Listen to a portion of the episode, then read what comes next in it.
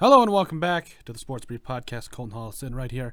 Um, cards on the table. Tristan couldn't make it tonight. He's not feeling very well. And we were originally planning on having Carter Schultz on the show, um, former defensive end for the Minnesota Vikings, uh, former Northern Iowa uh, Panther. And, you know, really, uh, really unfortunate we couldn't get him on. Uh, Tristan wasn't feeling well. So we're actually rescheduling till Sunday. Uh, but for the time being, we do have Corey Foss on us. Corey, thanks again for joining me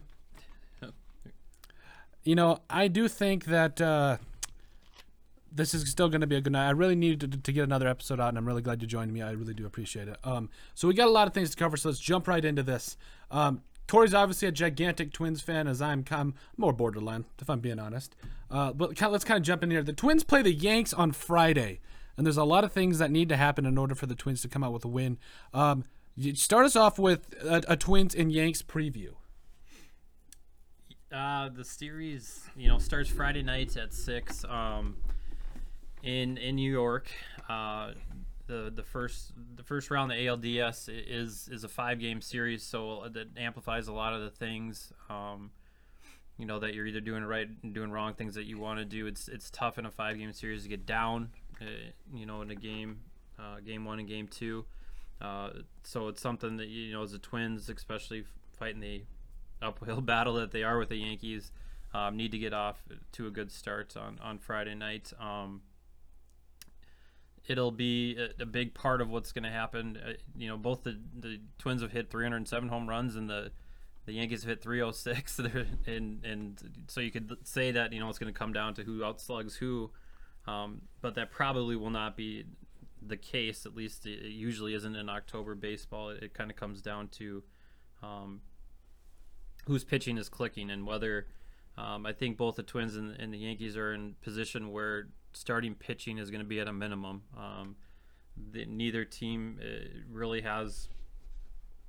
Would say all-star pitching, like not a lot of all-star pitches. Pitchers. yeah, the two that the Twins have um, that are still functioning, I guess, from from earlier in the year is, is Berrios and, and Odorizzi, um, Odorizzi and um, so you'll have Berrios will start game one, uh, and, and, you just kind of hope and, and, pray that you can get you know five, at least five. Five would be great. Five innings out of him, um, and and give way to the bullpen. Um, and then you know same thing with Odorizzi. I would assume game two, um, and then game three they're looking at probably some kind of bullpen game where you know you have an opener that goes an inning or two and and then it just kind of goes from there but for that to really be effective you need to get some innings out of those two starters in the first two nights.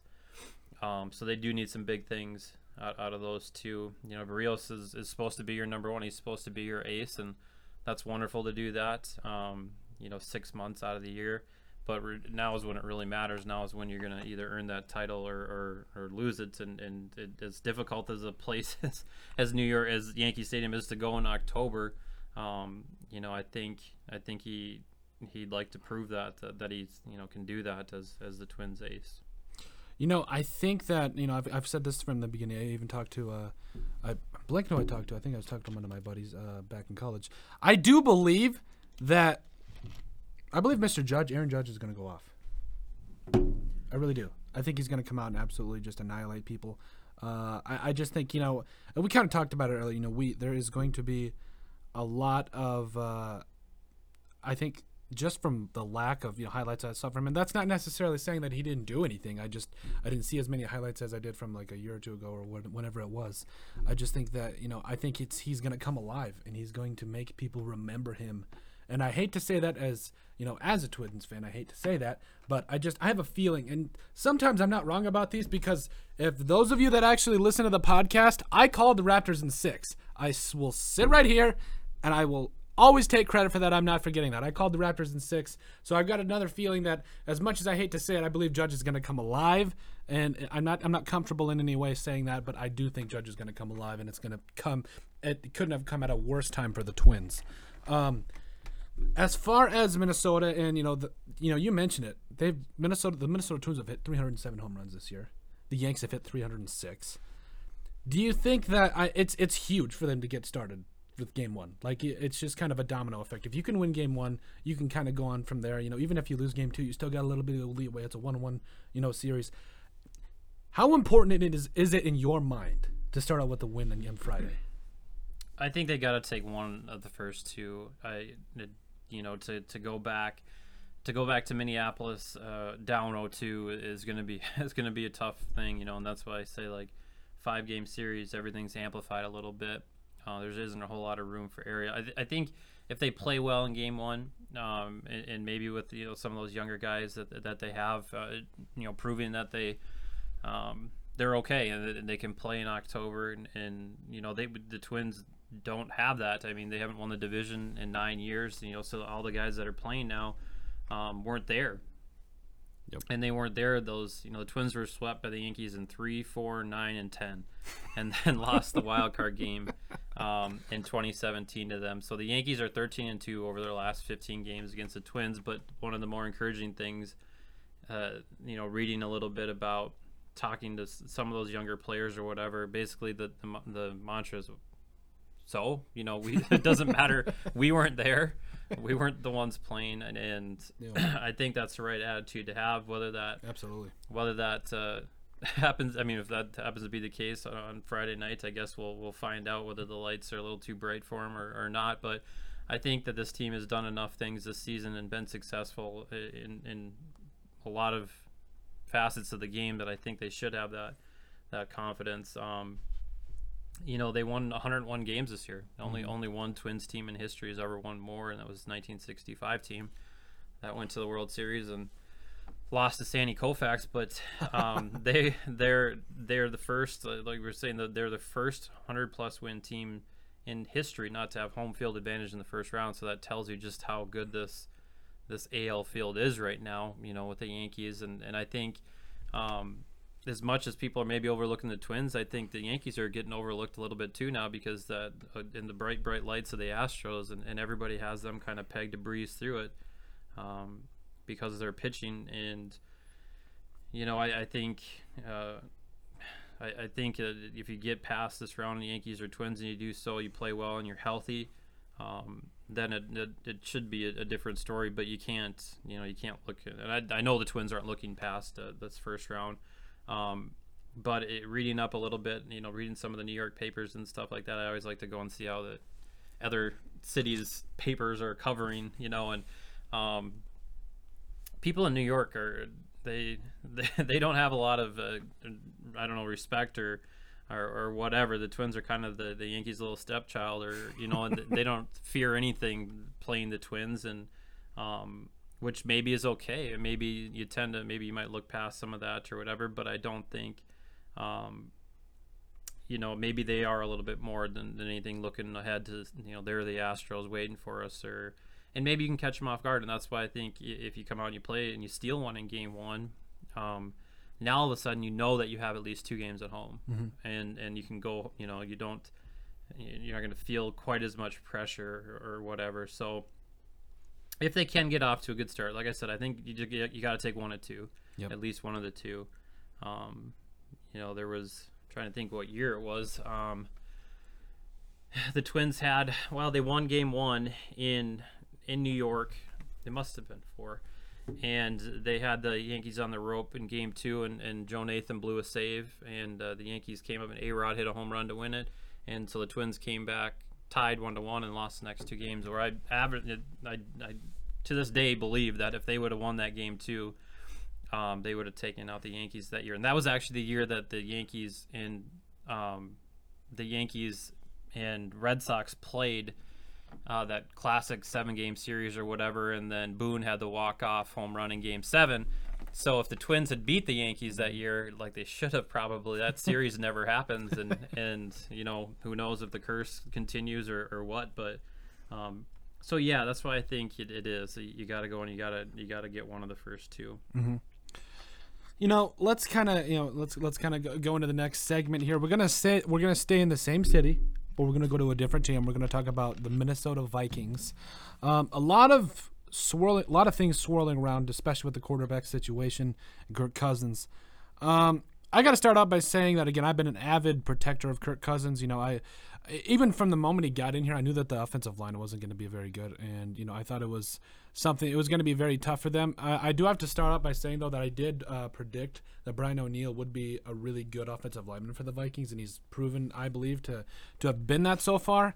Um, but we really want to kind of focus more on the, you know, Kirk Cousins apologized to Adam Thielen um, because he wasn't hitting him on deep balls that you know and Mike Zimmer wanted to establish the run, so obviously the Vikings haven't been throwing the ball as much. Maybe that's a little bit of boiling frustration for you know Diggs and Thielen. Maybe they they want to get the ball, which I understand. You have two back to back, or excuse me, two guys that have 100 catches and 1,000 yards last year, and now both of them are maybe on pace, maybe to get 60 to 70 catches apiece if they're if they really start to ball out. And and I think both of them are lucky to get a thousand yards again. It, it, I think it Diggs especially Thielen. I, I kind of would see I could see a little bit more because I feel he's more of a, a, solid, more number one. But Diggs, I, I just think that you know the last year was the first year that he had a thousand yards, so I think it's I think it's warranted that the Vikings and you know Kirk Cousins and Adam Thielen want or want to pass the football more, but at what cost? Because I feel like you know it, it, at some point it Kirk Cousins is going to have to take a shot. I just think it could be a little bit too risky. But anyway, Kirk Cousins apologized to Adam Thielen for not hitting him on those deep balls. And I'm not going to lie to you. I listened to Stephen A. Smith, and um, I, I, liked what he had to say, but I also disagreed with it somewhat. I think he he, he said that the move was weak and that he didn't think that it was uh you know you, you, it's professional football, and I I, under, I get that, and I absolutely agree with that you know a little bit of that. But at the same time, though, yes, this is professional football. But you got to be able to say, hey, man, I missed you on that one. I'm sorry. Let's go back. Let's fix it and get better from that. And that's one thing I think Kirk Cousins has done very well at. He's always taken responsibility for what he's done. Like he hasn't. I don't think he's ever shied away from it. And, and you actually have a term that I thought was actually pretty funny. Go ahead and talk about what you. Go go go. I said he's about. a fantastic Monday morning quarterback. he, he he says all the right things in the in the press conference the day after an, an awful game, and, and, the things that fans want to hear. And um, you know looks good in the in the paper or, or, whatever. But I think you get to a point where people are starting to, to see that, that that's not that, that that's more or less the case that um, he he's he's not maybe he's grasping what he needs to do mentally, but he he hasn't been able to do it physically yet. And you know the quote that he had or whatever two weeks ago after the Packer game was that I if I keep doing this, if I keep playing like this, I'm not going to be a quarterback for much longer. Um, and as frustrated I think as, as he was and fans were after the Packers game, um, I think it's doubly frustrating now yep. for everybody after that after the game against the Bears. I, I, think in in his you know year and a quarter with the Vikings, I think that was kind of a low point. Um, watching some of that unfold, you know, it was most of the game that the Vikings were only down by one score. Um, in or one score and a field goal, mm-hmm. but it never felt like they were in the game. Yeah. It never felt watching like they were in the game, and I think a lot of that had to do with the fact that you just didn't think that Cousins was going to be able to do what he needed to do to get yep. them into it, and um, you know. We talk about how much a lot of that has to do with the line. Yes, um, it definitely does. I, he, I think his he's getting the seventh uh, least amount of protection, I think, in the NFL among mm-hmm. quarterbacks. Mm-hmm. You know, so he's done have he doesn't have a lot of time, but they're not setting him up to be successful either with the schemes and things that they're playing. Mm-hmm. Um, you know, I've read a couple articles really. Uh, and I don't know. I know you you probably like Zimmer a little bit more than I do. I've never been the biggest fan, but about how he's being out coached in a lot of these situations and not learning how to adapt um, to some of the things that they're seeing and you know, this example, I know we talked a couple weeks ago about um, them trying to work this play action. You know, play action, him under center or whatever, play action, and and you could see you could see from the first you know series two series that that, that was not going to work with how much protection he was getting yep. he doesn't have he didn't have the time to do that under center you know and they never made that that adjustment to get him out of there mm-hmm. I, or, I, I, would actually like to see him kind of out of the out of the gun a little bit more. You know, obviously mix it up because I think Dalvin Cook, Adrian Peterson didn't like running out of the shotgun because I think it required a lot of patience and being able to kind of just read the play and you know just let it develop. And he needed six or seven yards. If you got that man six or seven yards behind the, the quarterback, watch out because he was going to run somebody over. But I think the thing with Kirk Cousins is I think if you can get him the gun a little bit and kind of sling it around, I think the Vikings, I think that would kind of help that combat that you know the play action thing like you said. But I, I don't think Mike Zimmer wants to kind of give it away like that because if they can't have Kirk Cousins under the, under center and try to throw the football, and they just every time they try to pass it, they just try to go out of the gun. It's it's obviously like I played college football. I wasn't like you know it wasn't amazing, didn't go D one or anything. But even I know you know as a defensive end, I knew you look at personnel you look at packages, you look at formations, you look at everything. Okay, ninety three percent ninety three percent of the time, ninety three seven. What am I? It's a radio station. Ninety three percent of the time they run the football out of this formation on third and long. Okay. Uh, or they pass, most likely pass on third and long out of this formation. Okay. Defenses will key on that. You can't start to change up things. You the, something has to give. The offensive line has to play better. Garrett Bradbury, uh, I think I read an article about how he has been just awful through this first week. I think he re- received a pass blocking grade of zero. I, I don't know what you got to do to pe- receive a pass blocking grade of zero, but he's not playing very well from the looks of it. And I I full came fully came out and said I really think this is going to help the offensive line. Kevin Stefanski, as soon as the Vikings drafted him, said that the Vikings offensive line had gotten immensely better as soon as they did it. And I was obviously from the run game perspective, I believe it's gotten a lot better. But from what Kirk Cousins showed, he didn't have a lot of time. And it wasn't necessarily his fault. I understood it, but he had basically, I would say he had maybe one and a half seconds to throw that football. And I don't care who you are, you're not going to make that throw. Even Tom Brady, I, I think he would have had a tough time throwing against it. Yeah, well, if Brady got pressured like that, they'd fire the whole line and buy him a new one. um, Riley Reiff has been one that's been hurt. I mean, hurting him too. And Mack just picked on him. It was just, and he picks on a lot of people, but it was just silly to watch. It's at points, you know, the spin moves and things like that. You know, talking about mis- mistakes and things like that about Cousins uh, on the field. It, I think it maybe it's harder for fans to watch because he does so many silly things individually. I think, and, and the fumbling is the biggest thing. I think Yep. it's it's been well noted for a while now. You know, he got t- he fumbled the ball twice. You know, one of them he, he lost the, the the Mack one that turned into a you know an immediate field goal. They had gone into the halftime up ten down ten zip, which isn't the end of the world. You know, it's not the end of the world. And they got the ball back, or they started the ball at the third quarter, and and then you know he gets fumbles the ball, and they kick a field goal to go up thirteen to ten, and um, it never really felt like a game again after that. So it's just things like that I think that are frustrating.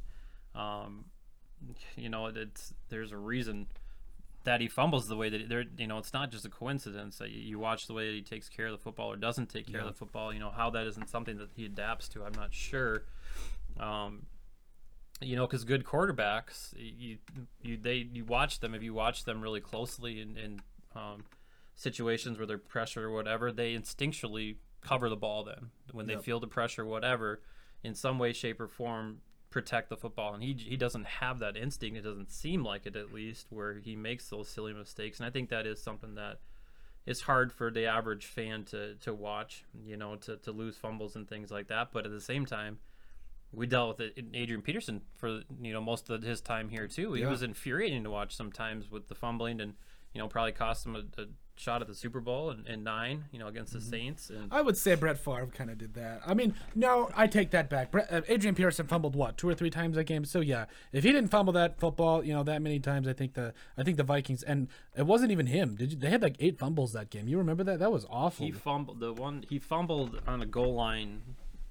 I mean, you, they were down to like the three yard line at the at the very end of the first half, Mm-hmm.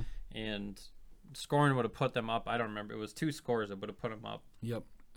and You that give- was the big one. I mean, and then there was another one on the right side that he had a nice breakaway and a s- you know fumble. So Mm-hmm. it happens. I mean, it's part of it. But you know, at the same time, then he would break off an 80-yard run, and everybody would forget about the fumble. Mm-hmm. You know, Cousins has the fumble, and then you know overshoots his next two receivers, and and people don't forget about it. Yep, exactly. You know, I here's the thing though. I think the thing with Cousins is as much that like I just said, you can't really, you know, change the formation and change everything. You got to throw some things out of the gun because last year, I know last year wasn't great. I'm fully aware. I remember it. I'm an avid Vikings fan. I think you still have to kind of go back to the gun on some stuff. Like, yes, obviously, maybe try to run stuff because I feel like again, Dalvin Cook can run out of the shotgun, but I think you got to start to hook it a little more. I'm not saying throw it 40 times a game like he did last year. That was awful.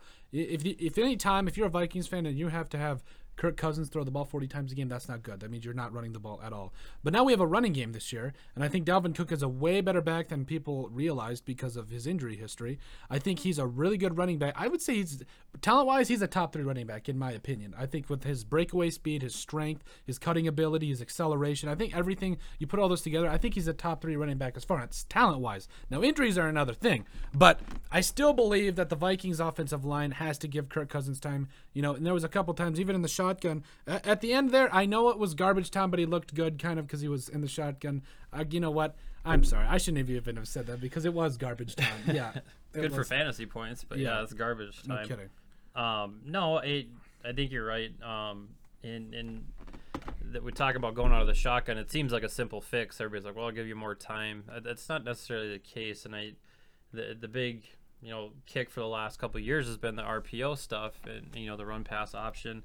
And you know, so why don't they do that out of the? Well, you know, Kirk Cousins is not an ath- is not athletic enough to run an, an RPO situation where people are actually going to believe that he's going to keep the football. No, I'm So, kidding. you know that does it's difficult, and so you know some running backs just don't, you know they they don't love running out of that shotgun set every time. Mm-hmm. And you know I think you said a little bit with Peterson, he liked having that six seven yard buffer to read, and he liked having a fullback, and I think Dalvin Cook's kind of the same way, but.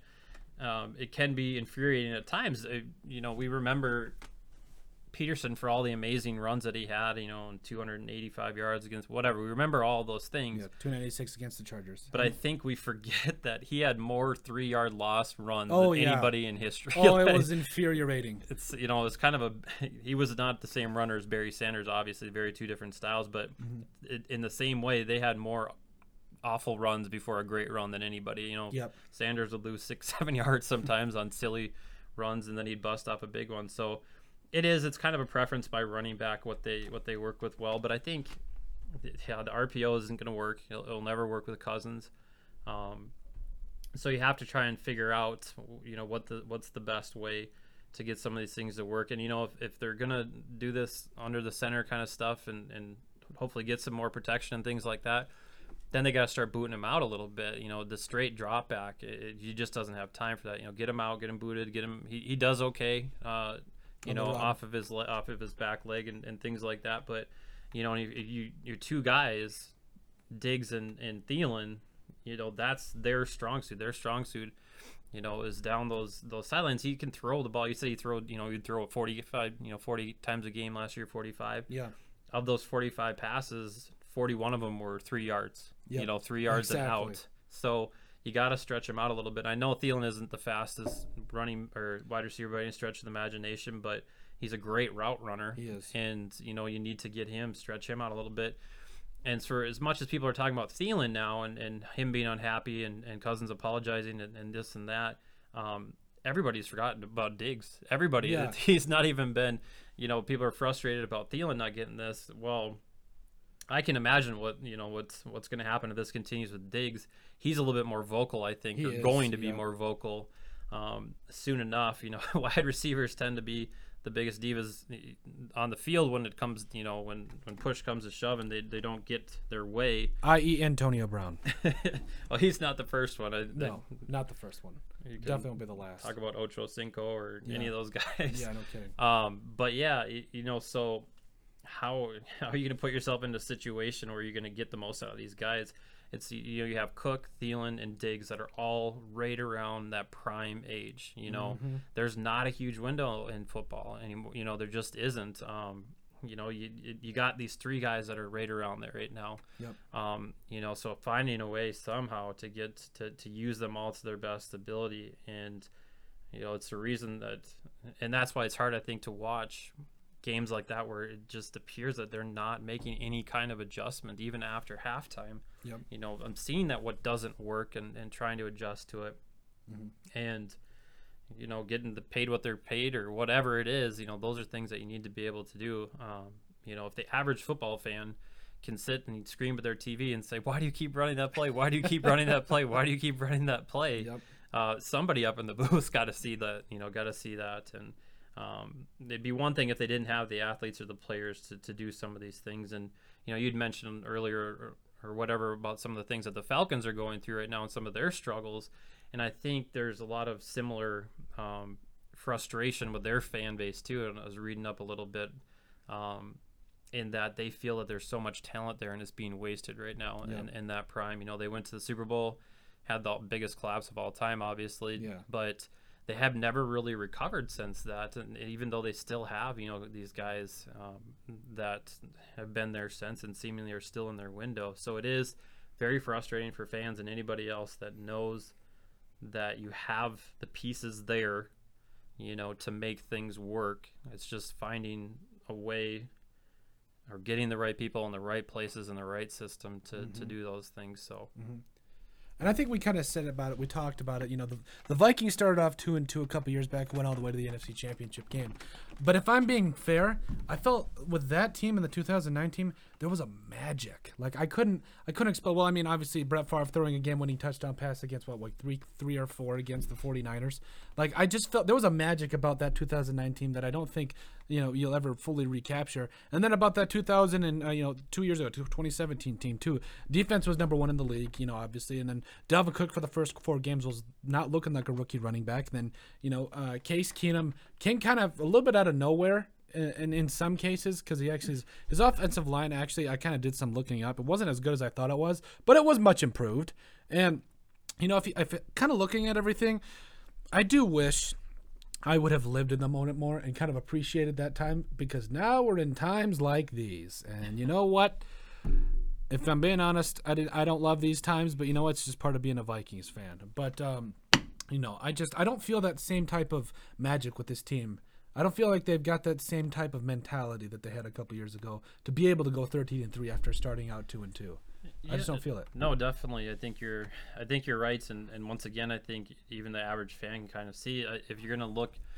I think they're kind of you know polar opposites right now, where the Twins are at and where the Vikings are at, and not just with on the field play, but with the kind of you know environment or atmosphere that's around them. You know, the Twins have just had. You know, they're they're. It's fun to watch. They you know they. You can tell how much fun they're having together as a team and how much chemistry there is and how they support each other and you know, next man up kind of thing. They've gone through all the injuries, but they've still fought through it, and they've just done, you know, they've just been a great group to to, to be, you know, same thing when you watched in 2017. You got about halfway through that year in 2017 with the Vikings, and you're like, man, you know, they might have something here, and you saw that even fairly early on. I think you kept kind of waiting for the other shoe to drop with with Keenum, but it, it took it took till the NFC title game for that to happen. But yeah. um, you know, so they don't get that feeling when you watch them, though. It just, and it, I think you know, and, and Thielen, to talking to the the media after the game, or you know, the next day or whatever it was about, you know, I'm getting missed on some of these open looks and things like that. Um, that that is a little bit of a red flag, I guess, when you're thinking about um, team chemistry and, and some of those things, and that's why you talk about the wide receivers being divas. Well, how many of those situations where they where they are like that does it tear teams or whatever Yeah, apart? that's what it I'm always has a negative effect, you know. So, and I don't, you know, he's a, he's a Minnesota boy and he's he's an outstate small town kid, but at the same time, he, he has he has a chip, you know, which a, a lot all great players have some kind of chip on their shoulder, but he does get into situations. I mean, you remember with Belichick or whatever.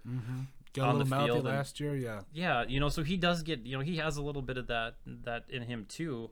Um, I think we just have a little bit more patience with that because he is a, you know, a Minnesota boy and everybody roots for him and and rightfully so. But um, then the Cousins apology, which was kind of the big story today, if you're you know reading up about it or whatever, and I think that they were making probably a little bit more out of it than than was really there. Yeah. I think it was more or less just kind of conversational. He was on the podcast or whatever in his cousin's podcast, and which I've never listened to, by the way. I don't think I'd haven't make it through it. And I've heard him say the same things for two years now, but um, yeah, I think it was just some pat like, hey, dude, I'm sorry. You know, I didn't really. You know, it wasn't a great day, and I know I missed you. You know, there's one wide open touchdown that he missed. You know, he had like two steps on a guy, and um, whatever. That's part of football, but I think you know that snowballed from there really quickly, and probably a little bit had to do with what Thielen had said the day before. Um, so yeah, I, I you don't see it right now. I think that's kind of getting back to what you were mentioning. You don't see that quote unquote magic or you know get a really good vibe or feeling from this group and how they are with one another and, and how they play with one another and support each other and, and you, you don't see that um, and that might be once again, we might be things going on in the, in the locker room mm-hmm. that are either negative or positive. Maybe they do support each other. Maybe they do have a good vibe going on in there, but they're just not conveying that, I guess, to the general public at this point in time. I think, and that's fans are, are a little bit. Um, you know, your Vikings fans, you're already on edge as, it, as it no is during any given day. But um, yeah, I, I, think there just isn't a whole lot of uh, positive uh, thoughts right now uh, among Vikings fans, and, and whether that is the same thing in their locker room, I don't know. You know, mm. you know, I just I, I from this point on, I'm just well, I'm hoping for the best. You know, I'm I'm kind of feeling like that. I, I hate to say this, and I'm going to knock on wood because I do not want it to happen. I feel like Mike Zimmer is going to get fired because at the end of this year, if this stuff continues, I'm not saying he's going to. I feel like it, and again, I get. I hope I'm wrong, but I just feel like you know, especially with the way Adam Thielen, you know, came out and talked because and and Stefon Diggs, and, and if Cousins continues to play like this, I think especially everybody's going to be like, oh, you know, Mike Zimmer couldn't game plan. Mike Zimmer couldn't make adjustments. Can we give a little bit of credit to this man for how good of a defensive coordinator he is? Like, yes, maybe the head coaching thing isn't his forte, okay? But can we just give a little bit of credit to how good this man was at being a defensive coordinator? Like I just felt, I maybe he maybe he'll get fired, but I just I hope he doesn't because I've really enjoyed how good this defense has been for the last couple of years, and maybe I don't know, maybe he deserves it. Maybe the Vikings bring back another defensive coordinator. I don't I don't know. All I know is that I've been really I've really enjoyed watching Mike Zimmer be the head coach. He's no bull crap guy. He's gonna come out. He's gonna do. Yeah, he's to be very real with you. He's to come out and he's just to do his thing. Um, moving forward, I hope he doesn't get fired, but it's just I, I, it's not looking good. If they if they don't, I, I I'm almost certain. I guess you can come back and look at it, but if they don't make the playoffs this year, he will be. Um, I, I don't believe he'll survive another year. Um, just I, I think you know the NFL in a lot of ways is going the similar route as as baseball is, and that the new thing right now is is these young, really young coaches that have a new outlook on things. You know. Uh, you know talking about baseball sabermetrics and all these you know using all these numbers and, and analytics and stuff like that. Look at sean mcvay great example. Yeah he's the best example. And then you know nagy too in chicago. And mm-hmm. and so you you think that maybe you're going to catch lightning in a bottle with one of these things. And so um, the twins had it happen with um, paul molitor. You know he won manager of the year in 2017 and then gets fired the next year. And it wasn't because he was a bad coach he's probably one of the smartest baseball minds to ever you know, walk the earth, but he didn't adjust to the way you know some of the changes that were happening in the game, and because he was kind of this is what's always worked. You know, baseball is that one sport where it is change is hard. That's why you know everybody wants to. Well, this is the way it's been done for 150 years. Mm-hmm. um, and but it's it's changed so much for the better. I think recently.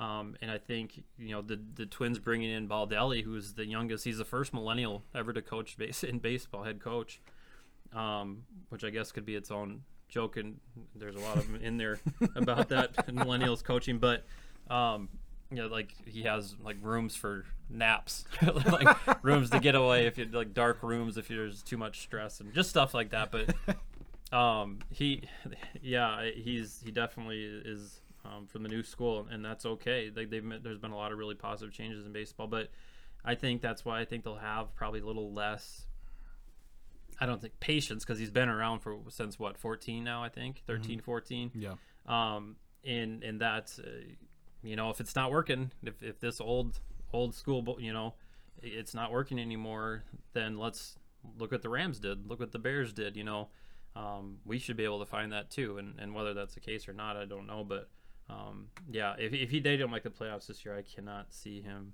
surviving yep. at least yep I absolutely agree um, Anywho, let's kind of go into this other, uh, you know, this other stuff we got kind of want to talk about. I want to talk about the Vontaze Burfict situation. Um, I probably spelled his name wrong here, but I don't, I don't really care. Uh, I do think that in my opinion, again, I listen to Stephen A. Smith every morning. It's kind of like my motivational get up and go every morning. Like, uh, just because I just I like his antics. I like how he is. I like how loud he is. I, maybe I try to be like that sometimes too. I'm also actually I'm pretty loud myself. Like maybe you've noticed. Um, you know the whole Vontaze Burfict situation. Here's my my take on it. If you guys don't know, he put an unbelievably, uh, I would say, a dirty hit on uh, I think it was Jack Doyle. I think that's his name from the from yeah. the Indianapolis Colts tight end. And um, I'm looking at the play. And I can tell you, as a, as a former defensive player, not NFL, mind you, college and high school, but as a former defensive player, you know, some of my buddies who listen to this, yeah, okay, so there were sometimes I was a little wild, but I would never actually go out and try to hurt somebody. Like I, you know, obviously, you know, you get into the game and you you, you look a guy in the eye and you're, you're, you're trying to intimidate him a little bit, but I don't truly, I didn't truly, I wasn't like going after his family. Like I wasn't actually like trying to hurt the man, you know, and actually cause physically physical harm necessarily. Um, but I feel like Vontaze Burfict, he's actually trying to hurt people. Like he's actually, um, I don't want to say attacking people, but I feel like he's. Uh, he's taking out he, it's a way for him to be able to take out his anger or maybe just something i don't know i just i feel like with the way he's playing and the way he's played in the NFLs in the past is uh it's inexcusable it really is because they they do these no helmet or these uh can't leave with the helmet rules for a reason they're trying to protect their players and if you can't protect your players if you can't protect your number one moneymaker in the nfl uh, with a guy that clearly has a problem with illegal knowing where a legal hit is. I clearly has a problem with it. You, you got to figure something out. I, I agree, and, and the NFL has decided so far to uh, suspend him for the rest of the season. And you know what? I full heartedly agree because I, I don't care if people say, oh, you can't live in the past. You know what? Yeah, you can, especially if a guy's trying to come out like this and absolutely trying to hurt somebody. Yes, that's not what football is about. That's never what it's been about, and that's never what it's going to be about. He's going out there, and I feel like he's trying to hurt people, and that's inexcusable. Absolutely inexcusable. So I think he deserves this full year subs- uh, suspension. I think his his lawyer or his agent that's trying to appeal it. I I hope he doesn't get it. Bunch of malarkey. I don't think he should be allowed to play in the NFL anymore.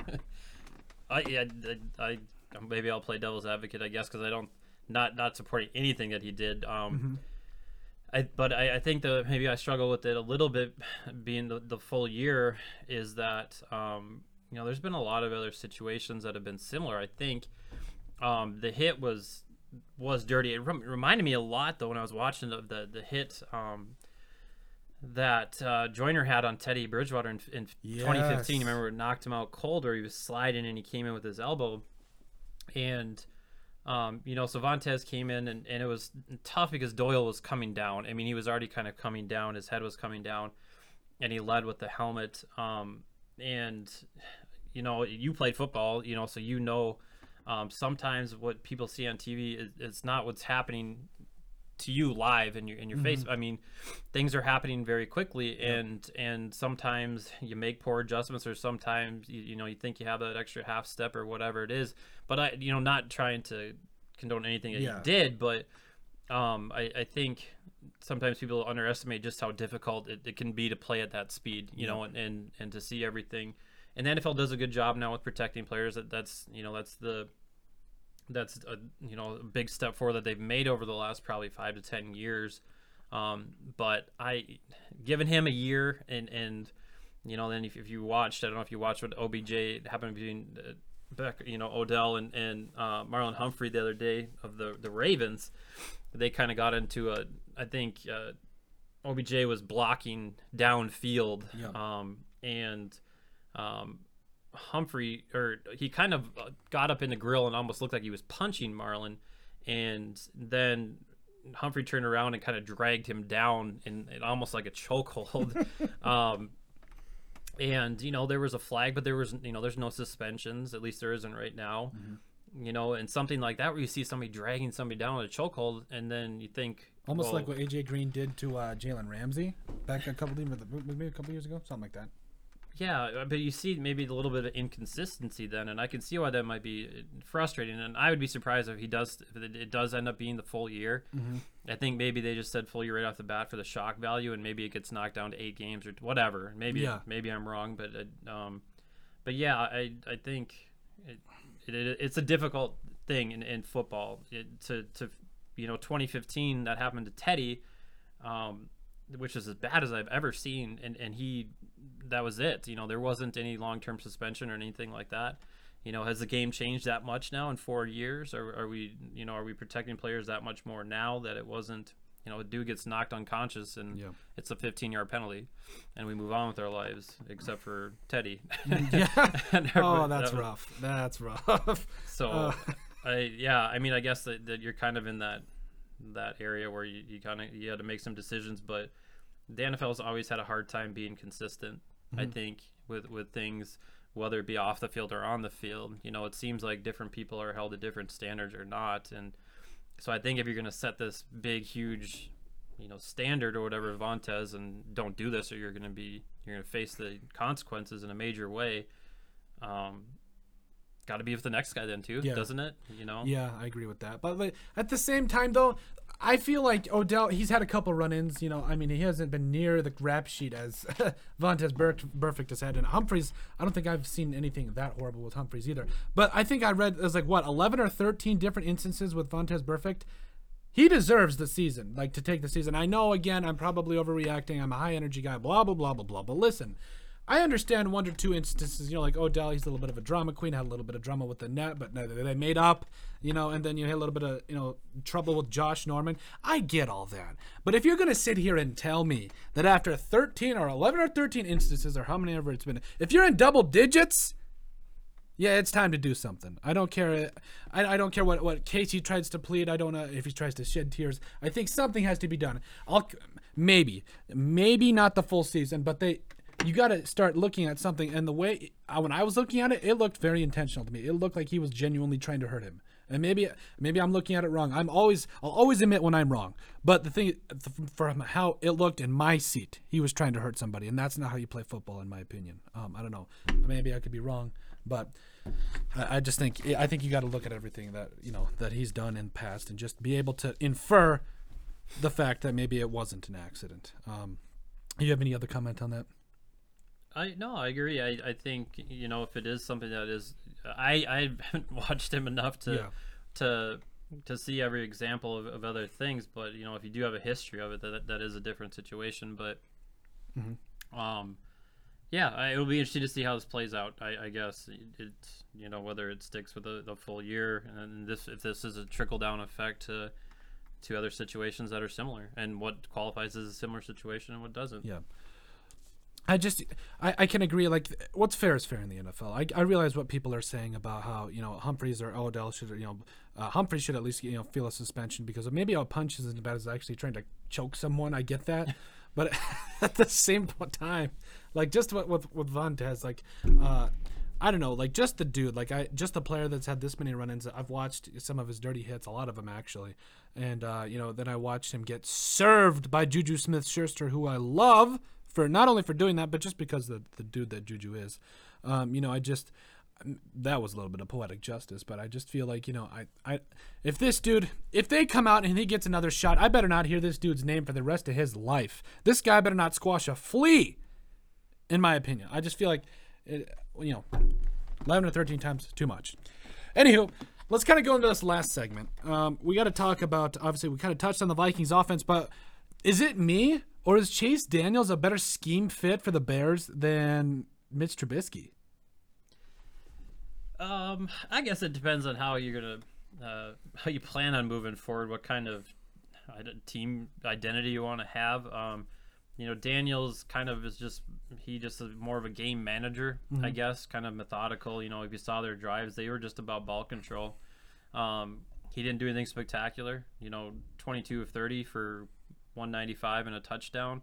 Um, but it gets the job done. You know, I, I think we, the Vikings have had cases like that where they've had quarterbacks that have just kind of held serve. You know, you, you look at Teddy. Um, in was it 15 they lost to the Seahawks? Is that six, 15? 15, yeah, wide left. You know, and and You never forget something like wide left. no, you don't. But he, he was more of a manager that year. He Yeah. wasn't like, and I think you know if, if that's what they're if they're gonna lean on their amazing defense, and it is, Mm-hmm. um, he might be a better fit. But I think you know in the long run, Trubisky, you got to he's your you know he's your future he's your golden boy or whatever and obviously he's had his struggles but he's incredibly young you know still to this point and um, you know i think whenever he does come back healthy it will be a no-brainer that he'll be he'll be back in there but um, no you know i think a lot of vikings fans it, when they saw him go down were given a silent fist pump which which you should never do when a player gets injured but No. i think Vikings fans then thought, okay, you know, now we have, you know, this guy's, you know, their backup's going to come in and he's really going to struggle, and we'll be able to get after him and make him have him make some mistakes and things like that. Mm-hmm. Um, and it didn't happen. You know, No. he just didn't make the mistakes, and, and he let his defense do the- do the work. And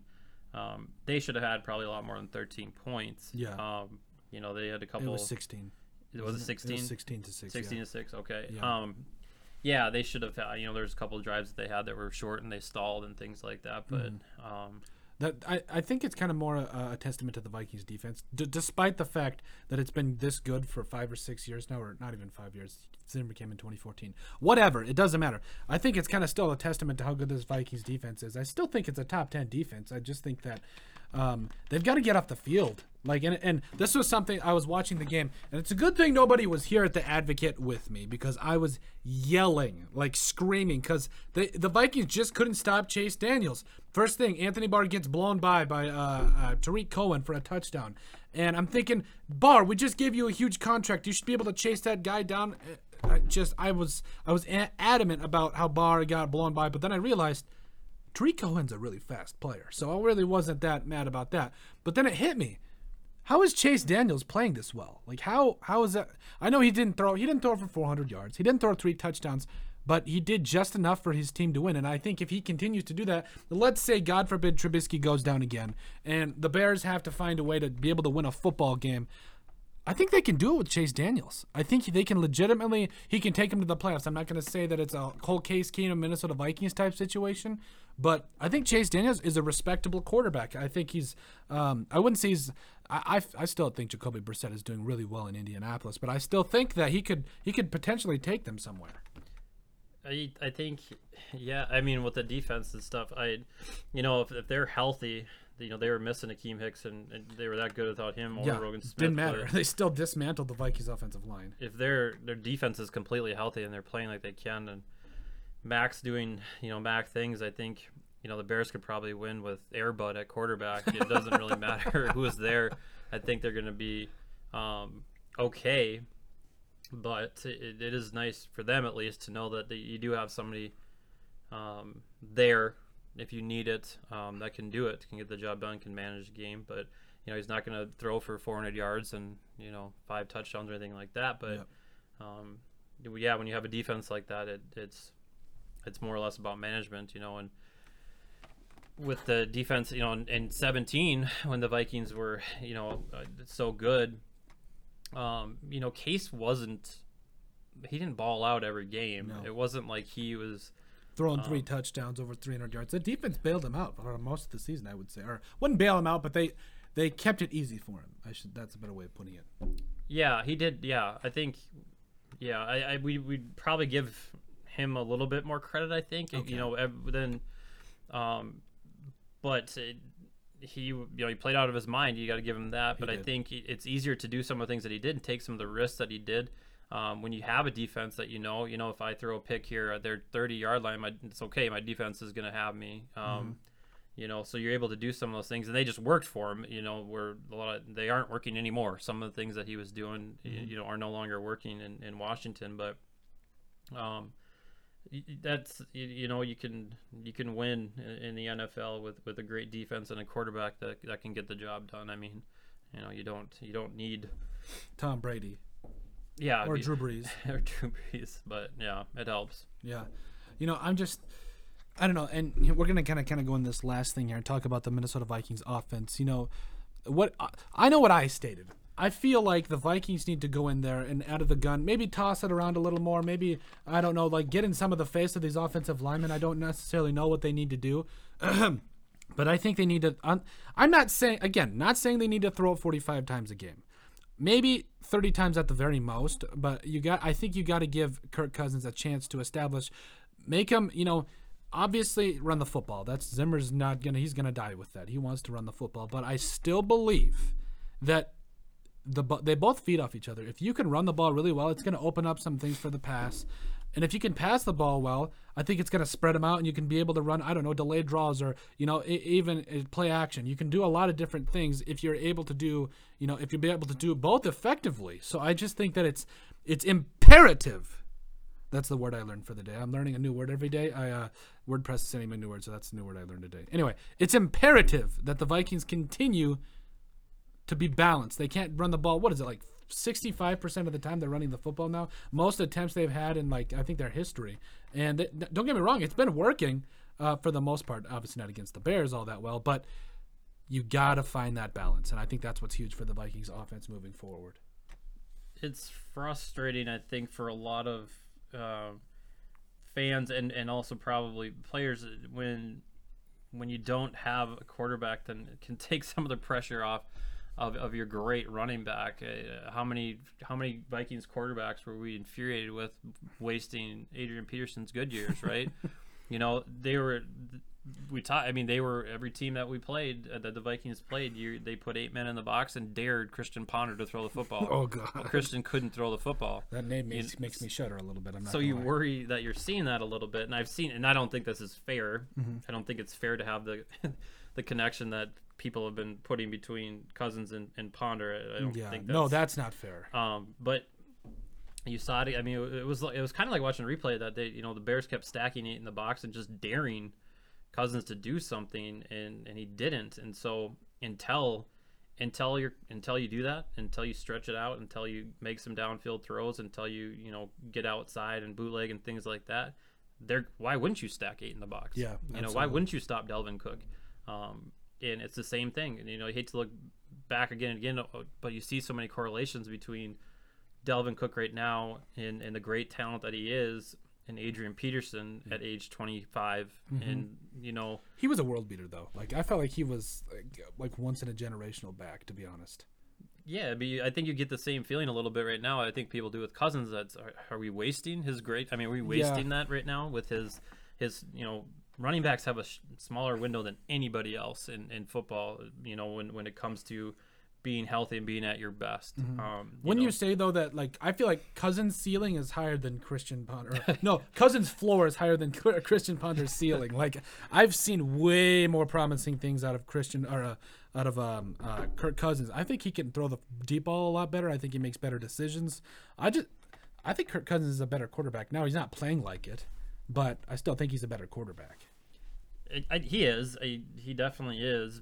But you know, you can look at it um, you know, I know we did a couple weeks ago, brought it up too, but it, it kind of needs to be said is if you're if you're really a, a fan and think that you know he's he can come out of this and, and we can come out on the other side he has never played well against teams with winning records. Yes, um, it's not a new thing. It's not a, just a Vikings thing. A year and you know, a year and a quarter that it's been. Um, he, was, I, I might get it wrong, but it was like four and twenty-seven yeah, against teams awful. with winning records, and yeah.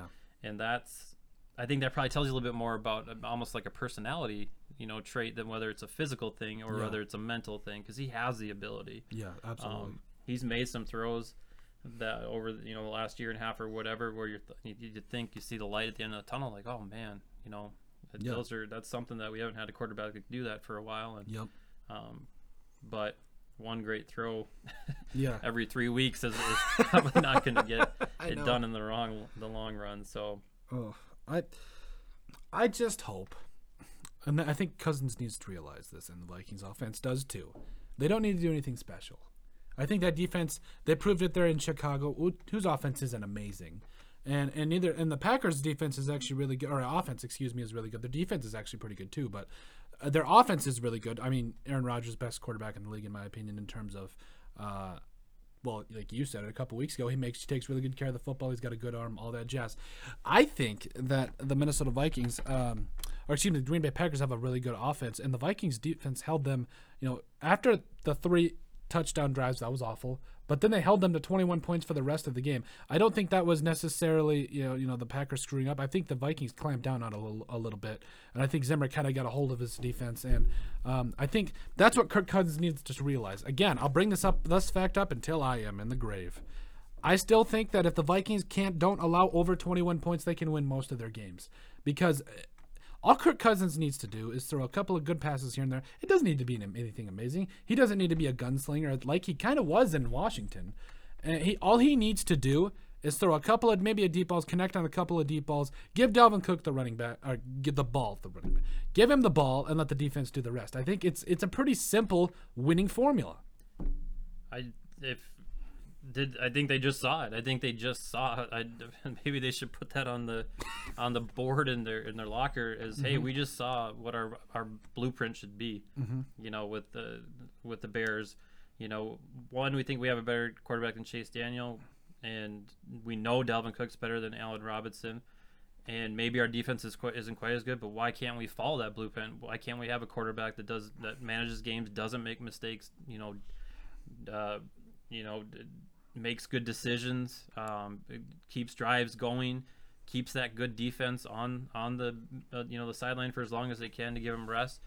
And you can't tell me that Allen Robinson's a better running back than Dalvin Cook, but he was able to you know get the job done too and, and do those simple things and stuff like that. So Isn't Allen Robinson a wide receiver? oh no, who am I talking about? Who is the running back that they? Oh, uh, oh, I get who you're talking. Tweet Cohen. There we go. And he, you know, you can't tell me that that uh, that Cook, isn't better than he is, but that shouldn't that be the formula? I guess. Yeah, I mean, if you're yeah. that, if you're that's how you're gonna look at it. Yeah. Is it me though, or, or can't the Vikings play in the Windy City? Like that's one thing I've really noticed They have too. not played well there for they a have long time. Yeah, I mean that's like I don't remember what the record was, but like I think the Bears have won like the last 13 or 15 years, something like that. It's like a really big number, and I don't want to repeat it because it, I just feel like it's just I don't know a bigger omen. But I still think that I had said this. I expected the Vikings to lose because they've historically not played well in the Windy City, and then they'll come back home and maybe put it together a little bit, maybe come out with you got to win. Not last year. Um, did I ever tell you that story? How uh, last year at the end of the. Uh, at the end of the season, me and my dad, we got my dad uh, Vikings tickets. First Vikings game he's ever been to. We go down to the stadium. They lose to the Bears. You know, not exactly a, you know a great. Uh, by the way, I'm one and zero when my dad's not there. I went to the uh, to the Detroit Lions game when they got ten sacks and absolutely dismantled Matt Stafford and you know Danielle Hunter came alive. But I, I'm one and one with my dad there, so I think it's a little bit. I'm sorry, Dad, but I'm gonna have to call you out on that a little bit. But um, no. So then I saw Everson Griffen on the street. And I was like, oh man, this is Everson Griffen, Dad. You know, and my dad likes to say that he's the biggest Vikings fan that's ever come out of the womb. I like to wholeheartedly disagree. I'm like, Dad, that's Everson Griffen. Should I go talk to him? And He goes, Who? I'm like, Dad, just stay here. So I go up to Everson Griffen and I'm like, uh, Mr. Gr- uh, Mr. Gr- I don't know why, but my voice went up like 16 octaves when I went to. Cause he's a big guy, you know. He had just got out, gotten out of. Uh, I think what it was. Uh, I don't remember what it was called. Uh, oh yeah, you know, he was had some mental issues. So I was like, okay, I'm really not going to try to make him mad because he might actually try to hurt me. So I went up there and talked to him. I was like, um, Mr. Griffen, can I get your autograph? And and his uh, and right before that, his wife told me she's like, I think he just wants to go home. And me being the diehard Vikings fan I am, I tried. And he said no. I totally got it. They just lost against the Bears. They, you know, their hopes and dreams of going to the playoffs were crushed. I totally understood it. But until I meet uh, until I meet Mr. Griffen again, I'm going to continue saying that story that he denied me one picture. Uh, it wasn't an autograph. It was a picture. I said, "Can I just have a picture, man? I just want to show you know people how much bigger you are than me, just to give people an idea." But, um, but yeah, that's the story of how I almost got a picture with Everson Griffen. But, um, but anywho, um, I think that's all we had for tonight. Do you want to add anything about the Vikings offense, or is that pretty much a wrap? No, I think that's a wrap. I think the only other thing that we were kind of talking about was the you know Oh, did I miss something? well the issue whether is is it realistic that to go away from Cousins? I mean, is it realistic to Oh, yeah. sit Cousins if this continues? And I don't think you can. Like you have twenty eight million dollars. I don't care. Well, at the same time, I look at Zimmer as like a no nonsense guy, and he's gonna be like, you know, we can't.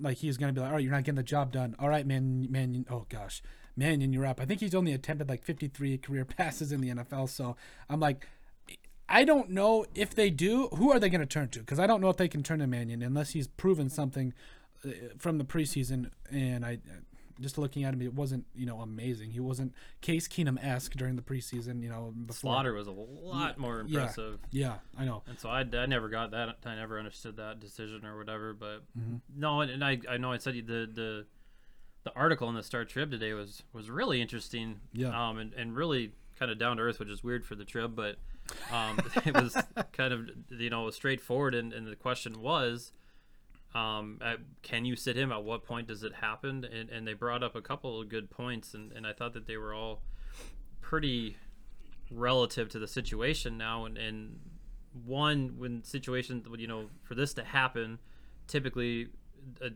the number one reason it would happen would be an injury. You know, the, the example using, you know, Sam Bradford going down and Teddy um, taking over. Um, you know, people have been yelling Teddy in the stands for a long time before he got in, but Yep. um, and then obviously Bradford going down and, and Case. Those are the, you know two good examples or whatever. So that's a little bit different. It, you know, there isn't an injury Mm-hmm. at this point. He's been healthy for most of his career. I think I don't think he's missed a game since like 15. Yep. Um, next would be what's going on in New York. You know, is there a high-profile rookie? You know, behind him? There isn't. Sean Mannion. Nope. He's 27, and and um, he was, you know, he, he's not this um, high-priced rookie or anything like that. So that's not a situation. And then the other one would be if the season's a lost cause and you're just, you know, you're you just had enough, and and it's way too early for that to even Yep. think about that. So if you're not facing any of those three situations, is there a legitimate reason to go away from him? And, and I don't know if there's, I don't think there's a yes answer to any of those three scenarios Yep. at this point. if the Vikings at some point start to have a losing record, I think uh, Mike Zimmer might pull the plug. I think, uh, and I don't know again if he's going to go with Mannion. I don't know if maybe they'll try to sign somebody real quick. Um, but I, I honestly don't know. I don't think you can go away from him yet. I just and I've, I've stated that openly. Um, I just I think that you know it has been rough. It has been tough to watch. But at the same time, do we want to put in another guy? You know, bring in another guy or put in Sean Mannion and uh, you know expose him to that v- less than perfect Vikings offensive line. I don't think we want to do that. I think we continue down the road we're going, hope that he picks it up, and if not, we we just wasted eighty-four million dollars. I think that's the tough question. We got to come to a realization relatively soon. Hopefully, we don't, but I think that's a question that we have to ask ourselves. I think the real question that we have to ask ourselves: Are the Vikings doomed to never be able Please to don't have, say a, that. have Please a don't say that. solution, successful quarterback? I, it's I, it's Oh. amazing. You know, like we, I remember a lot of people thinking, "Well, oh, finally, you know, we finally have a quarterback that's going to be here and he's going to be steady and he's going to be, you know, franchise quarterback." How many times have we heard the term franchise quarterback over the last 25 years? In my lifetime alone, way too many. Case or not Case Keenum, Christian Ponder, Tarvaris Jackson. Uh, this is just off the top of my head. You know, I mean, you've got more. Uh, Christian Ponder. Did I already mention him? I don't remember. Um, yeah, there's a, at least three other quarterbacks. Uh, you know. Well, I, you know, I, I'm old enough to remember um, Culpepper. That yeah, was I forgot about that was a big, you know, I think before he got an ugly injury too, he was kind of the, the solution, the answer. He was the MVP, I think, one, Yeah. you know, early on, and, and that was going to be the solution. And, um, you know, ever since then, it, it's just been kind of a revolving door. And, and Favre, you know, came through, and it was just, no, it was not going to be a long term solution. I don't think No. anybody thought that. Um, it was just kind of, hey, we've got some good guys. Let's not waste them right now. Let's get Mm-hmm. a quarterback that knows what he's doing. But yeah, it's been, um, I don't know. They're just doomed for all eternity to, no. to Oh, and then t- Teddy Bridgewater, the just awful injury. Like that was that was rough to go through. So I don't know. I just hope. Oh, I hope they don't draft a quarterback another. And I hope they actually that. I hope they draft another quarterback in Zimmer's time, and he proves what you just said wrong. That the Vikings aren't doomed. For the love of God, please don't say they're doomed. Um, knocking on wood because I'm a Vikings fan. Um, anywho, um, I think that's all I had to say about it. Is that pretty much a wrap? All right. Um, well, again, I got to thank Corey for coming on. Obviously, always great talking sports. Uh, you know, guy that knows his stuff, guys. Um, again, uh, remember to like and subscribe. Uh, you know the videos. Subscribe to YouTube, uh, SoundCloud. Follow us on Twitter at the Sports BP. Uh, same thing for Instagram at the Sports BP. Um, next week, send in your questions um, at uh, the Sports BP at yahoo.com.